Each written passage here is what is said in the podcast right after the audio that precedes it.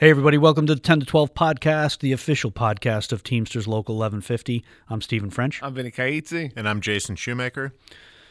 So, if you look at the millionaire salaries uh, today in, in Hollywood and, and on sports fields and arenas, it's easy to forget that the origins of their unions are very similar to ours. So, today we're, we're going to take a look at how sports and entertainment unions are different and how they're the same as typical trade unions like the union that we're in. But before we talk about that, we're going to throw it over to Jason. We're going to do something a little bit different. Um, instead of two sections that Jason's going to talk about. We're just going to kind of wrap things up into one section because we want to make sure that we're not throwing too much information at people all at the same time. And, and we, I think we feel like we kind of are. So um, Jason's going to do some stuff. It might be benefit stuff, it might be contract stuff, it might be both. Um, but throw it over to Jason. Let's talk about the contract. So, we've been talking a lot about our pension plan and our savings plan, and today we're going to look at letter 50, which is on page 182 of the contract. It talks about how employees hired after July 1st, 2017 are not eligible to participate in the defined benefit pension plan or the cash balance pension plan. However, our contract provides for other benefits, uh, such as the defined contribution plan. So, slightly different. Uh, the company agrees to provide a 4% company contribution based upon the employee's existing gross earnings into the company hourly savings plan on a weekly basis. This is an unmatched contribution. Uh, it's 4% of your gross, and it's deposited into the target date fund unless you specify otherwise. The, uh, the company also agrees to provide a supplemental contribution of $1.20 per hour for 40 hours per week, capped at 2,080 hours per year on a weekly basis, and that goes into the hourly savings plan as well. This amount was actually increased to $1.50 per hour on January 1st of 2018 and again, this is deposited into the target date fund unless you specify otherwise. There's no waiting period to start contributing to these funds. New employees can start as of their date of hire. You're also considered fully vested as of your date of hire. All other loan provisions, retirement payments, withdrawal eligibility, and other provisions follow the current provisions for the hourly savings plan. And for anybody that's curious, gross earnings is defined as straight time pay, overtime pay, holiday pay, shift premiums, cost of living adjustment, uh, and any vacation pay is indicated in sections 9.12, 9.13, and 9.14 of the contract. It doesn't include any bonuses, severance, vacation pay other than indicated above, uh, or the deductions for before tax contributions under a cafeteria or flexible benefits plan or other special pay and that would be in cases such as if you have somebody on your uh, domestic partnership for health benefits or cases like that. The last thing I want to clear up is what the contract defines as a new employee. Uh, so, if an employee were to be laid off and they're recalled prior to their recall rights expiring, you would not be considered a new employee. You'd fall under the old old contract language. Former employees who were laid off and rehired after the expiration of their seniority or recall rights would be considered a new employee. Current Sikorsky non bargaining unit employees who transfer into the bargaining unit would also be considered a new employee. And another scenario would be current uh, Sikorsky bargaining unit employees who transfer out of the bargaining unit and then subsequently return back into the bargaining unit. They would not be considered new employees uh, upon their return, as outlined in Article 8.20. All right, good stuff, Jason. Thank you. Um, important stuff to know about, right? Um, you know, money is why we're here. So talking about you know our our money and those kinds of financial benefits that we have is really important. It's really important for people to understand what they have and don't have. So thank you for that. So let's let's start talking about what we're here to talk about, um, which is unions, right? And specifically, I want to talk about sports and entertainment unions. So, question for the two of you: Are sports and entertainment unions real unions? Discuss amongst yourselves. yeah, they are. Okay. All right. You know, I, th- I think it's easy. We view your uh, unions in a certain way, being Teamsters, and I think there's obviously different forms on the spectrum of you know types of unions, and Absolutely. we're we're lucky to be a part of a strong one, and maybe they're not quite as strong. Yep. Um, I I actually I have a split decision on this. In in my opinion, sports unions are absolutely unions. I, I, think they operate very similarly to, to what we do. Um, entertainment unions for me are a different story. And, and, and as we go along today and have this discussion, I'm, I'm going to try to make that point. Okay. Um, so when you see these millions of dollars, right, that movie stars make on films, um, or, or, the multi-million dollar sports contracts and six-figure league minimum salaries, you, you realize how far we are from when those industries were unionized, right? So so far, in fact, that you might not have any idea how that came to be. Uh, today, we're taking a look at sports and entertainment unions, how they're similar to us, how they're very different from us. How did these unions come about? How have things evolved to where they are today? Um, what are the roles of those unions now? Um, now that they're representing multimillionaire members, because that's very different from the world that we live in, right? Yeah. Um, I want to talk about sports first. Um, the the sports unions. Let's take a look at those uh, because their origins are very similar to ours. When you go back and look at the early days of, let's say, baseball, right? They were organized in 1885. Wow. The first baseball union happened in 1885. And and this was only 9 years after the formation of the first baseball league, the National League. Um, it was 16 years before the American League even came into existence, and and this was at a time when those guys were were fighting for salaries, pensions, health benefits. They even cited as one of their first their their first issues lunch money wow. when they were on the road. Right? They Not weren't bad. making good money. No, and a lot of them at the time had regular jobs that they had to work to make a living. So yep. it's not like they were just doing this as their living. They had to go out, work a regular job. And actually, in 1885, the top player was only paid $2,500, which in today's money, that's about $75,000. Damn.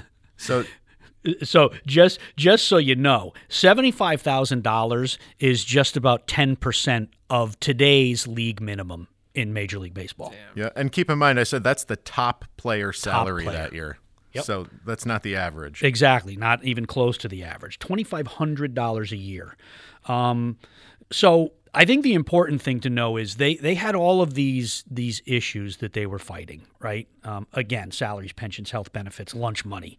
Um, but they had one issue that they focused on for literally decades so that issue was the reserve clause. And and what the reserve clause said was that essentially players were the property of their teams and oh, they weren't allowed to move. Free agency that you see today was not a thing. Wow. Right? You signed on with with one club and you were that club's property forever. And I think it capped their salaries as well. It did. So, you know, these these guys didn't have the means to make the kind of money that that they felt like they were worth.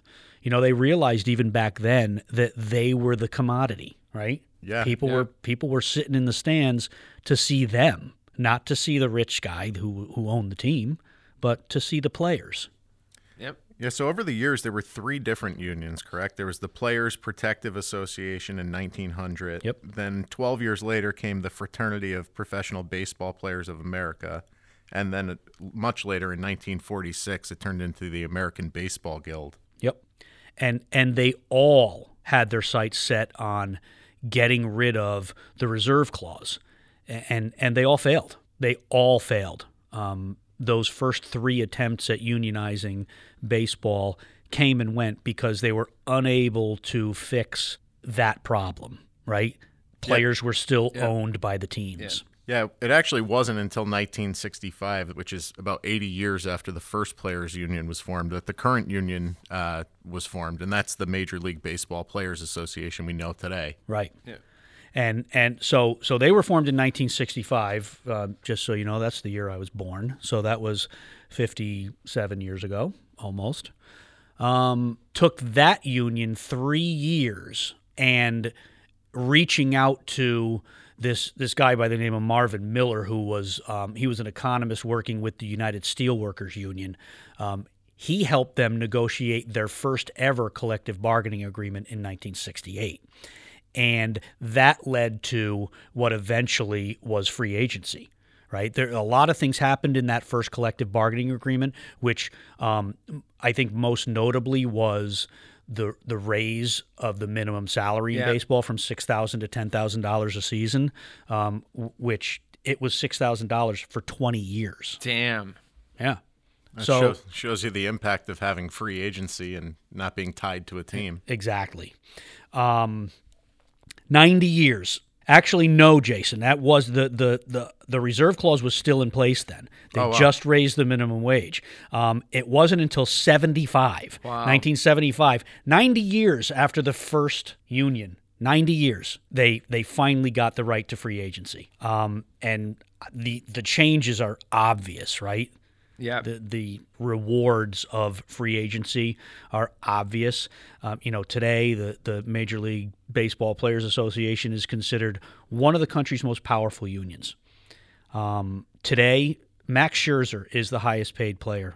How much does Max Scherzer make? Anybody know? Forty-three point three million dollars a year. Forty-three point three million dollars a year. and the league minimum is seven hundred thousand dollars. Yeah. So, um, so that's what a union does, right? And that, listen, that change came since 1975. I don't want I don't want people to think that it took from from 1880 till now to do that. It, that happened since 1975, um, which yeah is a long time ago. But um, from a ten thousand dollar league minimum salary to a player making 43.3 million dollars a year is astounding. It, it is astounding. Yeah, some people, you know, look at the players and say, "Oh, you know, they got to be greedy or, you know, unappreciative or whatever." You know, people have an aversion to these high high salaries, but at the end of the day, these are the people like we are in building the aircraft. These are the people that provide the value that everybody lives off of.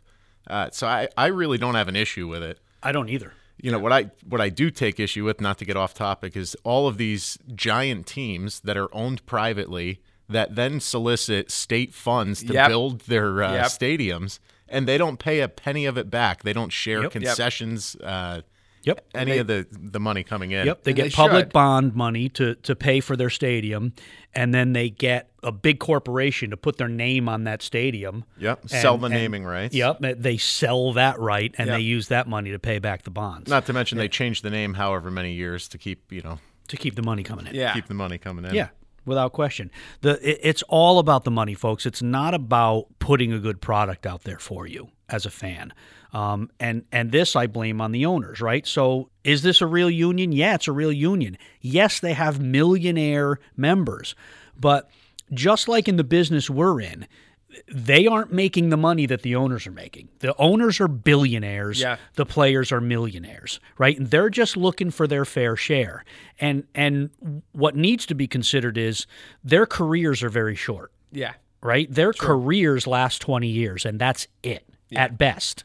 So they have to pack in a lifetime of earnings into 20 years. So that matters, right? But keep in mind that these owners are just trying to do things to pull money in, right? They're trying to get richer and richer and richer.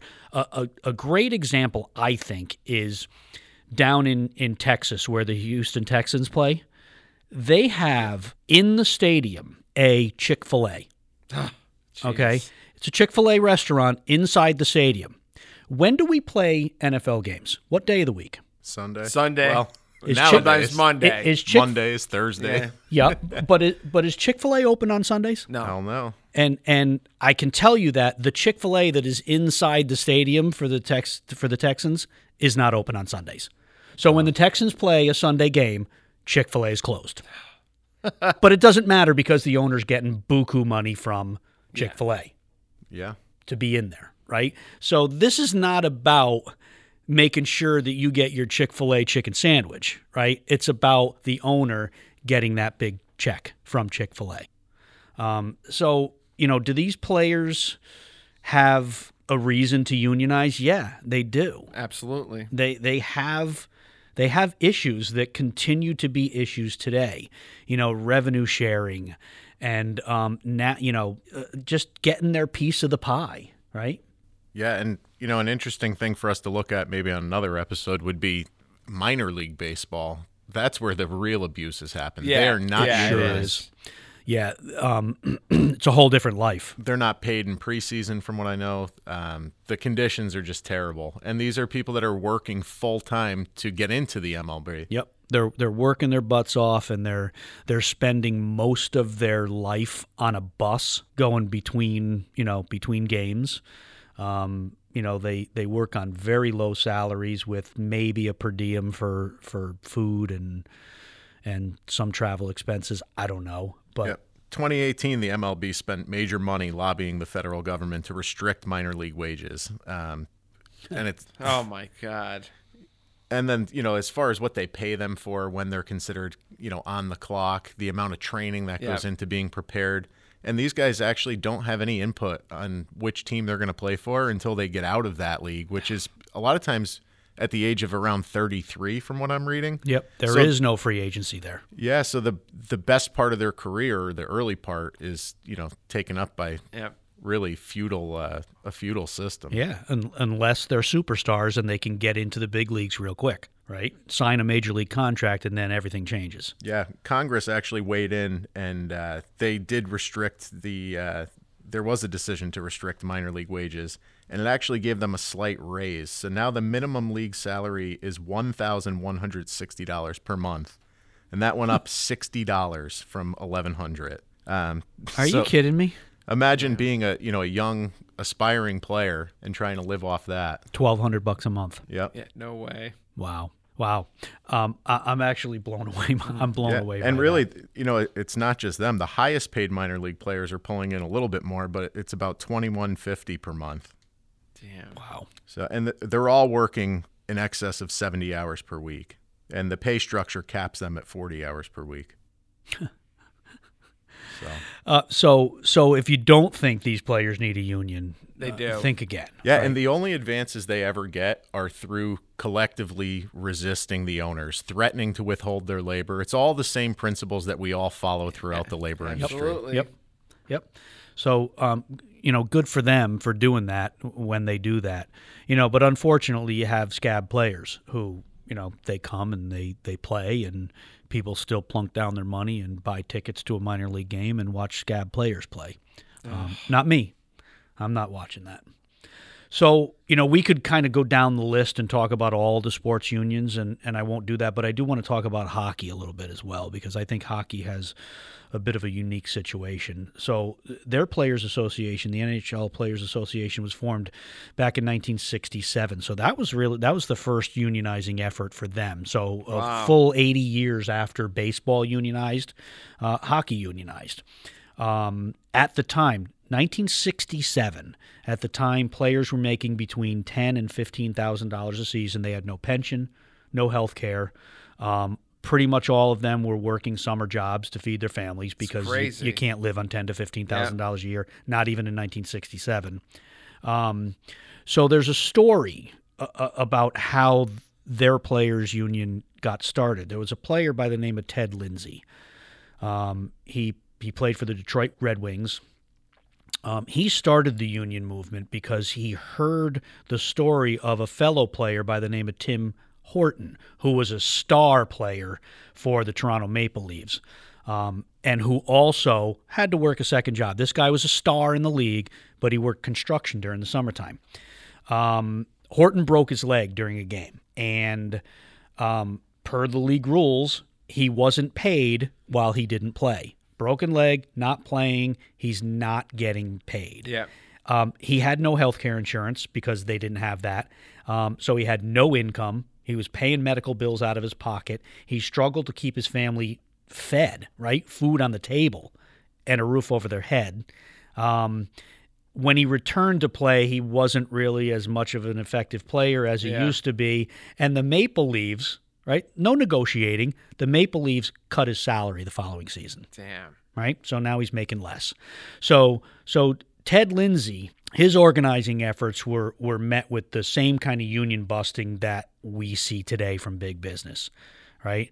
Um, Lindsay was actually traded to Chicago, um, where the union effort wasn't as um, welcomed by players. So he had trouble rallying players who were in favor of the union.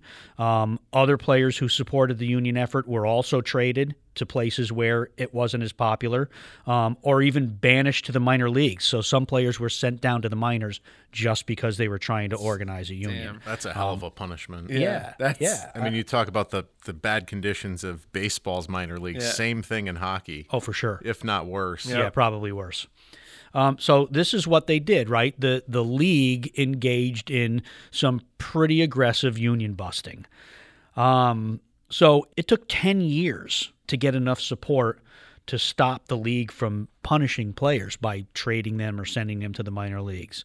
Um, and again, in '67, they actually formed the union. Today, guy by the name of Connor McDavid, who plays for the Edmonton Oilers, he's the league's highest paid player. He makes fifteen thousand dollars. I'm sorry, fifteen million dollars a year. Um, and their league minimum is even higher than baseball. The league minimum salary in the NHL is seven hundred and fifty thousand dollars. Yeah. You ever watch McDavid play? He's worth the money. Yeah. My God. Yeah. Um, eh, but the salaries are much more reasonable, if you will, in hockey. I think because, you know, hockey as a league, the NHL as a league doesn't have the revenue that baseball has, right? They're not pulling in the amount of money Yeah. that baseball pulls in. So, um, you know, it, it's kind of relative, right? They're they're making huge salaries relative to what the owners are making. Yeah, it's it's definitely been a long fought battle for their members though. There's been a, a long history. The National Hockey League Players Association is one of the most combative unions in pro sports. There have been multiple lockouts over the years, and uh, in 2004, the owners actually canceled the entire season after a breakdown in collective bargaining. Damn. Incredible. I don't know if people remember that year, but I think I, I think I do remember. no hockey that. for a year was a little rough. Heck yeah. So, yeah, you know, listen, these unions, these sports unions have very similar origins to ours. Um, it, it's why I'm a pretty big advocate of sports unions. Um, I don't see it the way other people see it. You know, there's so many fans out there say, "Oh, they're just greedy millionaires. They're greedy millionaires. They want more and more and more." They, you know, that's not the case. You know, they're just looking for a fair piece of the pie. Um, the bosses are greedy, right? Uh, Please take a look at the bosses. Don't ignore the fact that these folks are billionaires, right? And, and I've had the argument with people that you know that try to tell me that you know owning a, a major league sports franchise is a break-even business. It is not. These people are not buying sports teams because they love sports. No, and if you look at the resale Yeah. value of anybody who's bought a team and then sold it, Yep. it's astronomical. course- yeah, of it's one of the best investments. From It, it's a I've- great investment, and that's why these folks are doing it. These folks are not big sports fans who just want to, you know, they they they they want to hang that banner in their office. Yeah. they are investors, and they're trying to make money, and they are making money. They're billionaires. So don't begrudge the players um, w- what they're due because, again, you're buying tickets to go to Yankee Stadium or go to Fenway Park or go to Madison Square Garden to see those players. Yeah, you know, we no all, other reason. we all know they're running a league with what they think are the best players in the world. They're trying to get the best talent they can to attract people to, you know, come see them. And these players, not only are they the best at what they do, but they're sacrificing their bodies and potentially their health for years to come. Yep. You look at football players; they had the uh, traumatic brain injuries Right. leading to, you know, suicide, depression, violence later in life. Um, obvious other injuries that you know affect their quality of life. Yeah. A disease that you can only detect after death, by the way, Yeah, which is pretty sad. Yeah, so these, you know, they're putting their bodies on the line, Yeah. And these owners are making tons of money off of it. Yep. So, you know, these guys have to, you know, they, they need to band together and form a union um, in order to, you know, fight that kind of thing. Yeah, and this permeates all sports. It's not just on the pro level; it happens in minors, and interestingly, it actually has been discussed on the collegiate level too. These players add so much value to these universities. You look at like March Madness, you look at Right. the different tournaments. Uh, these players are given a free education, but they commonly work in terms of their schoolwork and then their training and their practicing and playing games, traveling for games. It's crazy hours. Yep. Yeah. I, I mean, and and so yeah, they get a free education, right? So high end, let's value that at two hundred and fifty thousand dollars. So these kids are are raking in millions of dollars for the university Yeah. For for a four year salary of two hundred and fifty thousand dollars. Yeah. Now college athletes can be paid. They, They actually can. they just changed the law. Yep. They actually um, college football refused to give. If you remember Reggie Bush, he was unbelievable at running back. Yep. They refused to give him back his Heisman. They took it away for allegedly accepting money as a student. Right. But I can't even imagine having that kind of skill, having people offering to pay you, and oh no, I'm not allowed to take it. Yeah, the the, the players of uh, yeah they just won recently won the right to be able to take money for things like having their image on a video game and things like that. I don't think they can they can draw a salary from the university yet, but I think they should personally. Um, you know, I don't I, I don't think I'm an advocate of them making millions, but I think I'm an advocate of them making some money, right? Some what my father would have called walk around money. Yeah. I, I mean, these kids, I don't know if you know this, but the NCAA has a rule that these kids aren't allowed to have a job. Right. They're not allowed to have a job like another student has. Wow, I didn't right? know that. No, they can't. They can't have a job. If you're a student athlete in the NCAA, you can't have a job. So you can't even. And a lot of these kids come from pretty poor backgrounds Yeah. where their parents don't have the means to send them money. Right, so they have the, their their friends want to go out for a burger and fries on a Friday night. They can't do it because they can't afford to do it. Yeah. That's pretty sad That is sad. for Yeah. kids who are again bringing millions of dollars into those universities. So so again, you know, players form unions because of the same reasons we do, right? Poor working conditions, low wages, lack of rights, um, same as our roots, all right? But I have a very different opinion of entertainment. Well, Uh, keep in mind we do have Teamster Entertainment Union. So okay, but the but but the Teamsters Entertainment Division is not representing actors and Yeah, actresses and, and folks like that. They're the crew. Right. Yeah. They're they're representing, you know, cameramen Yeah. and, and um, people so, like that. So for anybody out there in 399 or is that the right one out of California? I don't know. I think We're think not it is. talking to you, right? We're not think talking it, I about think that. it is three ninety nine. Um, it- no, let me let me make a, a very clear distinction. When I talk about entertainment unions, um, I'm talking about really the one, right? The the Screen Actors Guild. Yeah. Yeah. Um, and the Screen Actors Guild does not represent crew members. Um, they represent actors, Yeah. Right? And, so, and they rent they represent a range, right? From like the highest paid to very low paid. oh yeah, Yeah. Yeah, sure. Um, so the Screen Actors Guild was established in 1933. Um, this was at a time when actors were locked into these multi-year exclusive contracts with studios. They weren't able to choose what films they were in.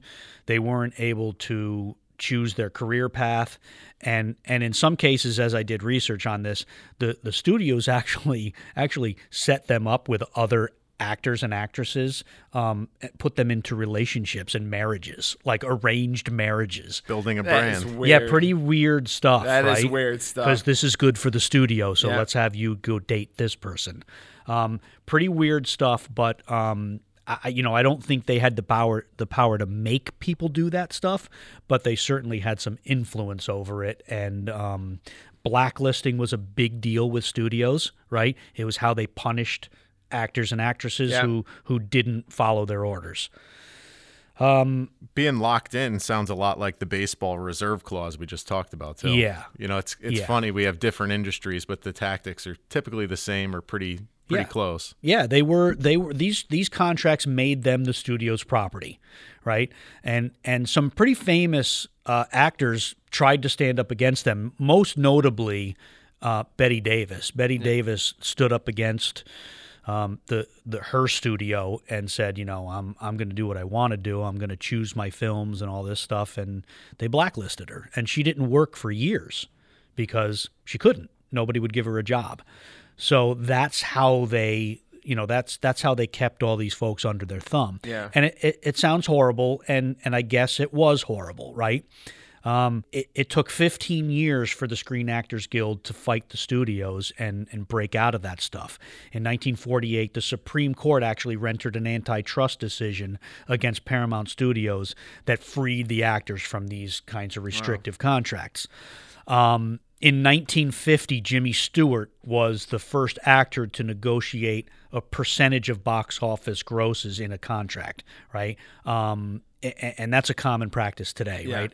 Actors all the time enter into contracts with studios where they will get a piece of the draw, right? They'll get a piece of the box office. Um, but but let's be clear, right?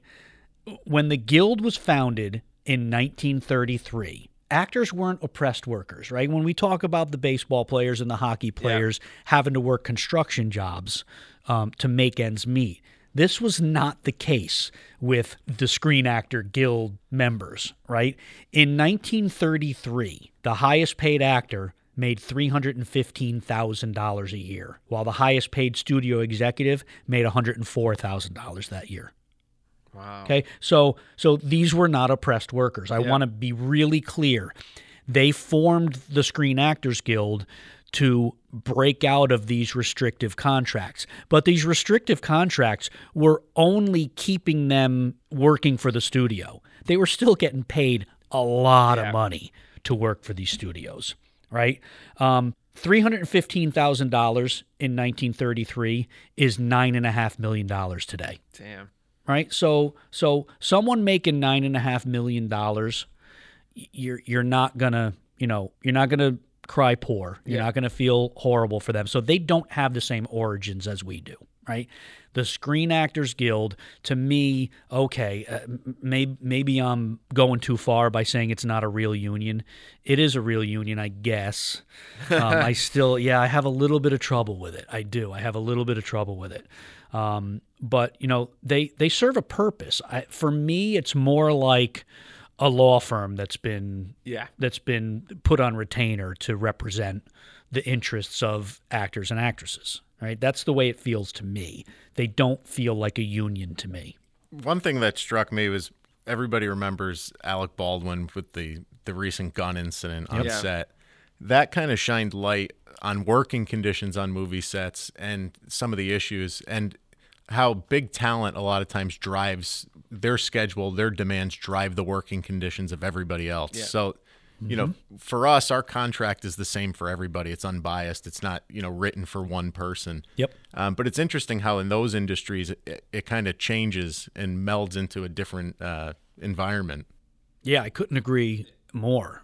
Uh, yeah, I was gonna say about the Alec Baldwin thing. Uh, I believe they were using non-union workers for that, or there was some kind of labor thing going on at the time. Yeah, I think they actually had union workers on that said this isn't safe, Yeah. walked off, and Yes. then brought in scab workers. Yeah, I, I I think I read that too. I don't want to say absolutely 100% that's the case, but I think I read the same I thing. think I read that. Uh, there so there were lots of problems on that set and and that's the thing so where does the union come in right did, did the union step in and file a grievance did the union take eh, the union as a as an entity did they take any action against that studio i don't think they did I mean, I think they walked off. Th- Yeah. th- those particular workers walked off. Right. But that's not a union action, right? If y- the union takes action, workers across the country walk off the job, Yeah. Yeah, I'm not sure for that industry. Right? So, uh, but and that was actually a different union. That wasn't the Screen Actors That was Guild. IATSE. That right. was- yeah. That, yeah, that was Yeah. that was the the union that represents the the, crew, crew. right? So the again, SAG, the Screen Actors Guild, did nothing. Right? They didn't take action to protect not just protect Alec Baldwin, but to protect actors across the country like him, Yeah. right? Who may be in danger because of studio practices. Yeah, or more importantly, the crew. Yeah. as, as we saw in that case. Yes, Yeah. for sure. So I, I still, you know, I, I have a lot of trouble talking about the Screen Actors Guild and saying, yeah, they're a union. Um, they're they represent actors in a Yeah. certain respect, right, in a certain way. But uh, are they a union? I, I, I don't know. Didn't we have a president that was a uh, former president of the Screen Actors Guild? We did. Yeah. That was a union buster. Yeah, we did. Which okay, that's just more evidence uh, on my side of the argument, mean- right? The, uh, there's a guy who was the president of the Screen Actors Guild and and didn't have respect for unions Yeah. because the Screen Actors Guild is not really a union. Union buster in chief. Hey, one thing I wanted to add, you brought up Jimmy Stewart before how he negotiated a percentage of box office grosses. Uh, one other one from hockey that I recently heard about, uh, the great Wayne Gretzky. He actually had rights um, before they made the Anaheim Ducks. He had rights that if anybody in the LA region within so many miles created a hockey team, he would get an ownership stake in that team. Wow. How did he pull that off? It was he, he's in his own words he said back then you could ask for anything in your contract and that was one of the things they came up with They don't call him the great one for nothing. yeah, and at the time he you know they didn't know that that was going to come about and coincidentally when the Anaheim Ducks came into fruition he waived his right to to Oh, be wow. a, a part owner So, you know, that's really interesting, and that brings up a point about both sports and entertainment unions. Um, you know, again, I'm an advocate of the sports unions and, and believe that they serve a valid purpose today, but you have to be aware of how they work, right? So, there's a collective bargaining agreement between the union and the league, and it and it spells out certain um, certain conditions that have to be met, right? League minimums and things like that, and, and free agency and and revenue sharing. But players within the union still have the right, and actually not just the right, but the obligation to negotiate their own contracts with the team. Right? Those contracts, I think, cannot violate the overall collective bargaining agreement, but um, they have the right and obligation to contract with their teams. So it's a contract within a contract, right? So that that's a different dynamic. You know, I don't go and negotiate the terms of my salary with Sikorsky Aircraft and sign a contract with them, right? So it is a different dynamic, and obviously. Actors do the same thing, right? They they contract with studios to do films or whatever else. Um, you know, uh, uh, but does the guild even have a collective bargaining agreement with studios? I don't that I think they do. of. I don't think they do. Again, they're not a union. They don't have a collective bargaining agreement. Unions engage in collective bargaining. That's not what they're doing. They are they are uh, a, an oversight organization that represents. Yes, they do represent the actors, um, but it's more of like a lawyer-client relationship. They do give out uh, awards and stuff. no, they give out awards, right? Does Yeah. that make them a union? no, it doesn't. But I just I don't think it that- does. That one just struck me. yeah, I guess in some industries they take a backseat to like the function of an agent you know Exactly, um, and that's fine. Listen, they serve a purpose. I'm not. I'm not knocking them. I'm just saying that, in my opinion, in the context of this conversation, they're not really a union. Yeah, right. I mean, I think what Steve's trying to get at is having the right to have whatever agent you choose that can come up with a clause like Gretzky or or like Jimmy Stewart to get some sort of compensation that's never been had before. That's fine. That's awesome. But a true union should be putting in collective bargaining protections that protect the weakest members or Absolutely. the lowest paid members. And I think that's what's lacking in some cases. Yeah, and I don't think the Screen Actors Guild does that. And and if I'm wrong, please, comms at teamsters1150.org, um, send me an email um, and tell me I'm wrong and tell me why I'm wrong and tell me where to find the proof that I'm wrong. And I'll come on another episode and and and we'll talk about that, right? But I don't think the guild is engaging in collective bargaining to your point Jason to protect the weakest of those of those folks right to protect actors who are making you know 50 grand a year Yeah, and and to be fair, I you know we t- already talked about how in sports it, it is still the most vulnerable, the minor leagues where Yeah. the conditions are the worst. So yep. and and we got to get on that right the major league players association needs to address those and i think they i think they do make some overtures to try to address those situations but you know the reality of it is that they they represent the major league players right they represent the big league players yeah, like I said, they're uh, the minor league is not part of of the Right, they're not part of the union. Association. Right. Okay, so good discussion. Um, if you have something to say about it, please let me know. I got a feeling that maybe people will have something to say about it. I know, I know that we have at least one member of Local 1150 who is a former or maybe even a current member of the Screen Actors Guild. If you're listening to this, give me a shout. Tell me why I'm wrong because I want to know. Yep. Right. So, um, but but it was a good discussion. Um, So what do we got for upcoming events? So we've got the TVC Golf Scramble coming up Friday, May 20th at Oronoque Country Club. Starts at 11:30 in the morning. There's uh, breakfast for everybody, $150 per golfer. Uh, you can have a foursome, go out, you get breakfast, have a nice round of golf, end up having a meal afterwards. There's a dinner. Everybody drinks, have a good time, bring some cigars, and Some Day in people the eat sun. too. yeah, a few people eat. You know, there's raffles throughout the day, and obviously it's for a great cause. Our TVC is an amazing group. They obviously benefit the veterans, so come on out and make sure you come out. Yep. We have our membership meeting coming up on uh, May 18th at 1 p.m. and 4 p.m. There'll be a food truck there. Yeah, Food truck. Yeah, Micro's coming back. Micro's coming back. Nice. Awesome. That's a great one.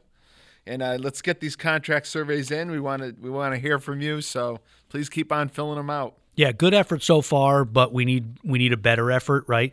Uh, we have four thousand members, so we should have four thousand contract surveys. Yeah, right. we We, actually want to got hear from everybody. Four thousand and sixteen members. Four and, uh, sixteen. and there's eight errors right now. So if you're one of the eight people having trouble getting into that system, just shoot us an email at comms at teamsters1150.org. We'll make sure that we get you in. Yep, for sure. Um, so, Vinny, what do we got as far as labor activity? So What's going got- on out there? We have a our, our general president Sean O'Brien and Chris Smalls, the president of Amazon uh, Labor Union, testified before the Senate Budget Committee the, uh, this past week. cool. The hearings were about if Amazon should get government contracts from our federal government while they're uh, using uh, union busting tactics on their workers. If I could chime in, no, they shouldn't. no, they shouldn't. Yeah. Well, they're also getting state government contracts and, and state government tax exemptions. They shouldn't to- get that either. And they're building these plants, and then they're using out of state workers, busing in out of state workers to do the construction. So I got a I got a nice quote from uh, Sean O'Brien here. To put it plainly, it is wrong for our government to be giving taxpayer dollars in the form of federal contracts to companies like Amazon. You are rewarding employers who repeatedly, know, knowingly, and purposefully violate federal labor laws, drive down wages and standards in core Teamster industries, and create dangerous working environment, environments. That's our uh, our great ge- general president, Sean O'Brien. Awesome. Connecticut is about to be the second state to pa- we passed the law, but it hasn't. It's going to the governor's desk, and uh, Governor Lamont is expected to sign it. That would uh, a law against captive audience meetings. It's not an all-out ban. It's going to allow workers to uh, opt out of sitting through those meetings, and it also anything to do with uh, labor organizing or religious or political matters. Nice. Good to That's be able to stuff. opt out of that. Yeah, that's good to know. What else? Uh, workers at Pratt Whitney ratify a three uh, new three-year contract. Approximately 3,000 members of the International Association of Machinists and Aerospace Workers, District 26, Local 700 in Middletown, Connecticut, Local 1746 in East Hartford, Connecticut, voted to ratify a new contract with Pratt Whitney, a uh, Raytheon Technologies company, for three years. Some of the highlights are improving job security language, including new work, strong yearly general uh, wage increases and uh, pension uh, multiplier, improvement in personal time off and vacations. I, I like that one. Solid, uh, solid improvements in the healthcare plan with a minimum average savings of twenty four hundred dollars, inclusive of premium and out of pocket expenses, severance pay and re-education improvements, and more. And that's really important for us, right? Because that's it's our industry essentially. It's Yeah, a benchmark yeah. for right. sure. Yeah, it's it's a benchmark. Good good word. And for anybody new, it's a company that we used to be, you know, tied to in that Yep. we were both owned by UTC for a long time. Yep. But, you know, as I always say, it's easy to negotiate with the IAM because they're not the Teamsters. So the Teamsters are up next. They're on deck. Yep. Um, so. Sikorsky, pay attention because we need more. yes, absolutely. So just like every episode, we're going to end this episode with a labor quote, um, hopefully from a labor leader or someone who's involved with labor. So what do we got, Vinny? So we're doing something a little different this week. So I have a I have a, a quote from Chris Smalls when he was testifying in front of uh, the Senate Budget Committee on May fifth. Hit it. You forgot, and this this was an exchange with a with a senator that was more pro business. You forgot the people that make these companies operate. If we're not protected, the process for, uh, for when we hold the companies accountable is not working for us. That's that's the reason we are here today. The reason I'm here to represent the workers who make these companies go. And I think that it's in in your best interest to realize that's not a left or right thing. It's not a Democrat or Republican thing. It's a workers thing, a workers issue. We're the ones that are suffering in the corporations you're talking about, the businesses you're talking about, in the warehouses you're talking about. And he continues to say afterwards, the people are the ones that make the companies go. It's not the other way around. Awesome. That's good stuff. Um, Chris Smalls out there doing a great job, spending a lot of time with our general president, Yes, Sean is. O'Brien. Um, so uh, my guess is he's learning a lot, um, and that's a good thing It's good to see labor sticks together. Absolutely. for sure. So that's it for another episode of the 10 to 12 podcast. Um, we're actually going to be off next week. We have some vacations going on next week, so don't look for a new episode next week. Um, but in two weeks, we're going to be on location at the TVC Golf Scramble in Stratford, Connecticut at Oronoque Country Club. Um, first time that we're attempting to take a, the show on the road. Uh, so I hope it goes well. I think it will. I think it's going to be a lot of fun to do that. Um, so if you're going to the scramble, look for us, right? Look for the guys with the microphones and headphones. Come on over, say hi to us. Maybe we'll sit you down, put you in front of a microphone, um, and and have a little conversation. Don't know what we're going to talk about. We're going to kind of fly by the seat of our Sounds pants. good. But it sounds like I think it's going to be a fun time. Um, so remember to email us. Tell us what you like about the podcast. Tell us what you hate about the podcast. It's comms at teamsters1150.org. That's C O M M S at teamsters1150.org. We really appreciate you listening. We really appreciate you downloading. We really appreciate you following us. If you're not following us, shame on you. On go it. to Pod, go to Podbean and follow us. Um, so for now, I'm Stephen French. I'm Vinny Cates. And I'm Jason Shoemaker. We'll see you next time.